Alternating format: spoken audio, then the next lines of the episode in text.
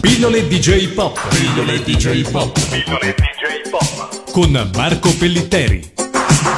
Carissimi amici di Radio Animati, ben ritrovati per la vostra dose quotidiana di pillole DJ Pop. Proseguiamo a parlare di identità giapponese all'interno degli anime ed in particolare dei contenuti politici legati all'attualità. Allora, vorrei parlare di questi autori di cui parlavamo nella scorsa puntata. Sharin Yamano è emerso recentemente con un'opera che si chiama Kenkandryu, che vuol dire abbasso la moda coreana, ed è un fumetto nazionalista e anticoreano che si scaglia contro appunto la, l'enorme proliferare in Giappone del successo della cultura pop coreana, che peraltro è in una dinamica del tutto complementare eh, speculare al fiorire dagli anni 70-80 eh, della cultura pop giapponese tra, tra, i, giovani, tra i giovani coreani. Eh, in questo fumetto Yamano opera una fortissima critica della Corea e nel far questo valorizza e se, diciamo, enfatizza i valori nazionali eh, giapponesi. Ancora più preoccupante è un manga di Yoshinori Kobayashi, anzi una serie di manga di Yoshinori Kobayashi che mh, dagli anni 90 eh, scrive disegna delle opere fortemente provocatorie e, e patriottiche nel senso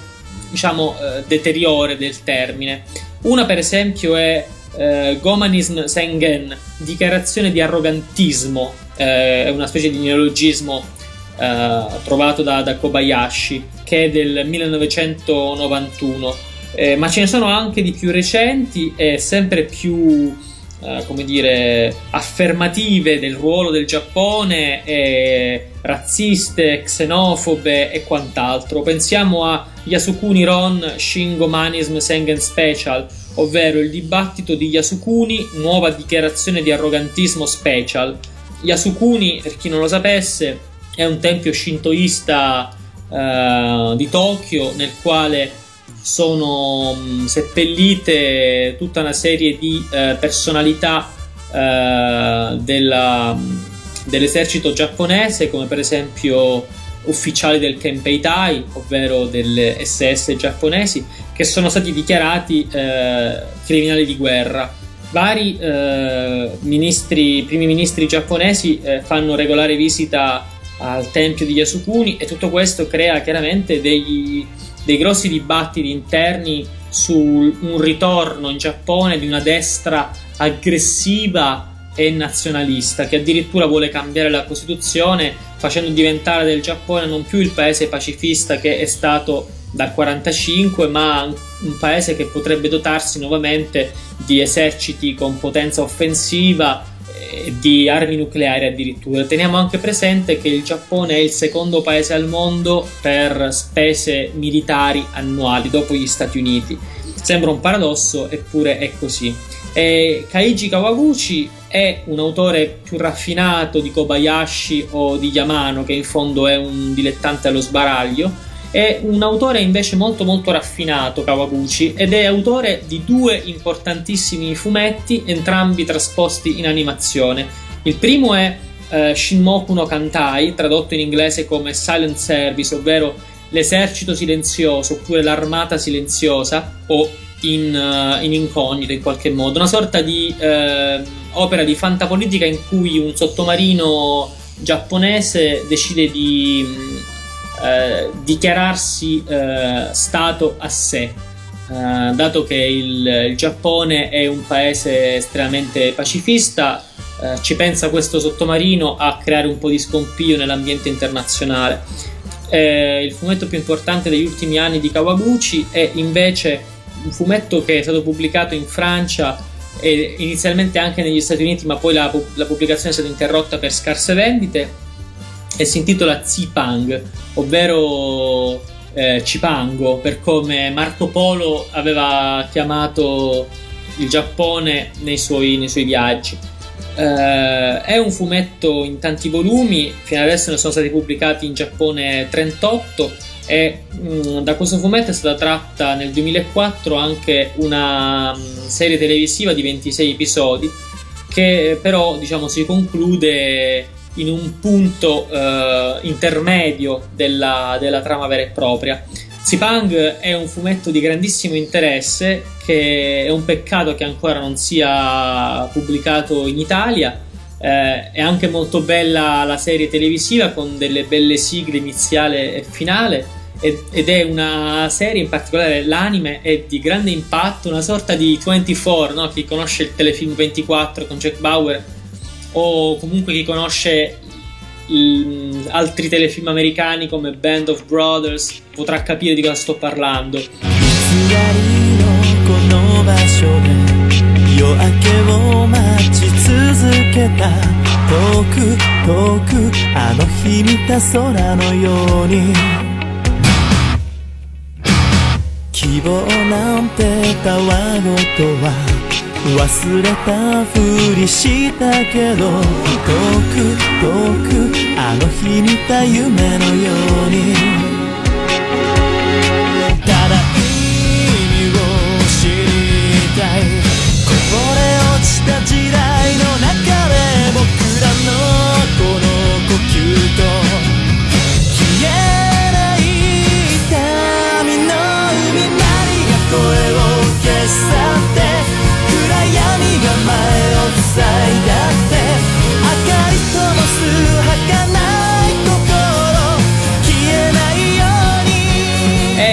serie diciamo che parte con, uh, come fantascienza ma in realtà diventa fantapolitica subito perché parla di una nave eh, militare giapponese che salpa dal Giappone alla volta di Pearl Harbor nel presente e a causa di una tempesta magnetica stile Philadelphia Experiment eh, balza indietro nel tempo fino ad arrivare nel giugno del 1942 in pieno Pacifico, la notte prima della famosa battaglia delle Midway, una delle battaglie più importanti del Pacifico eh, tra americani e giapponesi. Quindi questa nave che nel presente è alleata degli americani, dato che il Giappone è amico fraterno ormai degli americani dal punto di vista politico-militare, si ritrova eh, in un contesto nel quale non sa bene se porsi dalla parte dell'impero giapponese o dalla parte degli americani, dato che c'è in ballo eh, il continuum spazio-temporale. E da qui si dipanano tutta una serie di trame molto molto interessanti che mettono in mostra la bravura di Kawaguchi nel leggere eh, la storia, nel fare tutta una serie di ipotesi sulle azioni e reazioni dei vari personaggi storici, da Mao Zedong a Churchill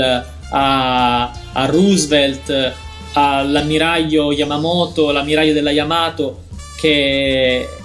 non, non, affonda, insomma ci sono tutta una serie di, di eventi eh, a catena che cambiano il passato e automaticamente cambieranno il futuro. È quello che mh, io,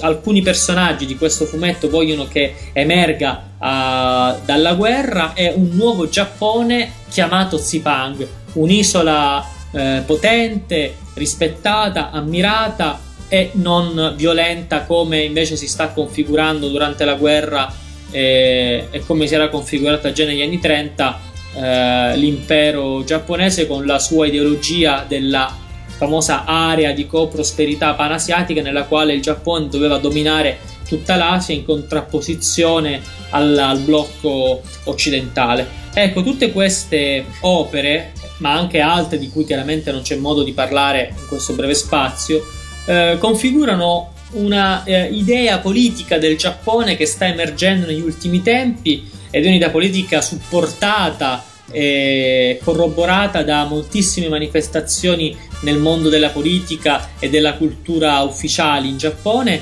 un'idea di un Giappone eh, che vuole essere più forte, eh, più temuto, eh, più aggressivo anche dal punto di vista della politica internazionale. Um, se noi pensiamo che fino adesso le idee di Giappone che ci sono pervenute con gli anime e con i manga sono idee di un Giappone in qualche modo fantastico, fantasticato, immaginario e immaginato, o l'idea comunque di un Giappone in cui i personaggi promulgano valori di pacifismo, di pace tra i popoli, eh, di rispetto per l'altro, eh, ideali di grandissima altezza come quelli di Capitan Harlock o di grande propositività come quelli eh, legati più che altro al gioco, al confronto pacifico come nei cartoni sportivi di Ollie e Benji e quant'altro. Ebbene, se l'idea che del Giappone ci siamo fatti in Italia e in Europa è l'idea di un Giappone pacifico grazie a questi disegni animati che ho appena citato,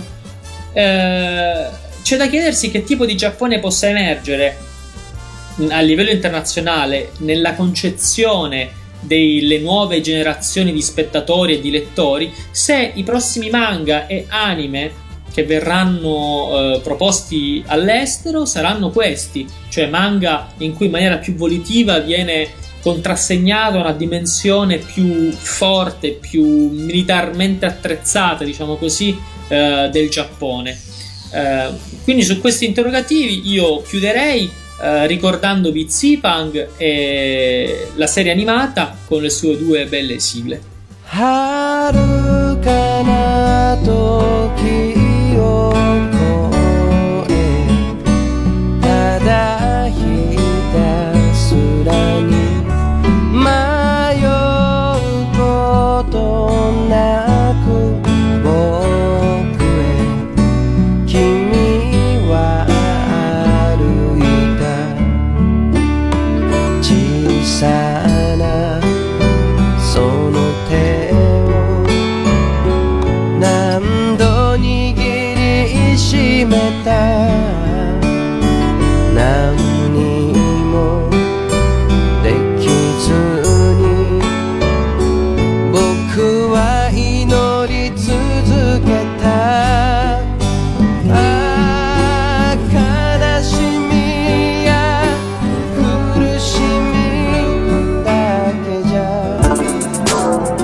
DJ Pop. Pillole DJ Pop. Pillole DJ Pop. Con Marco Pellitteri.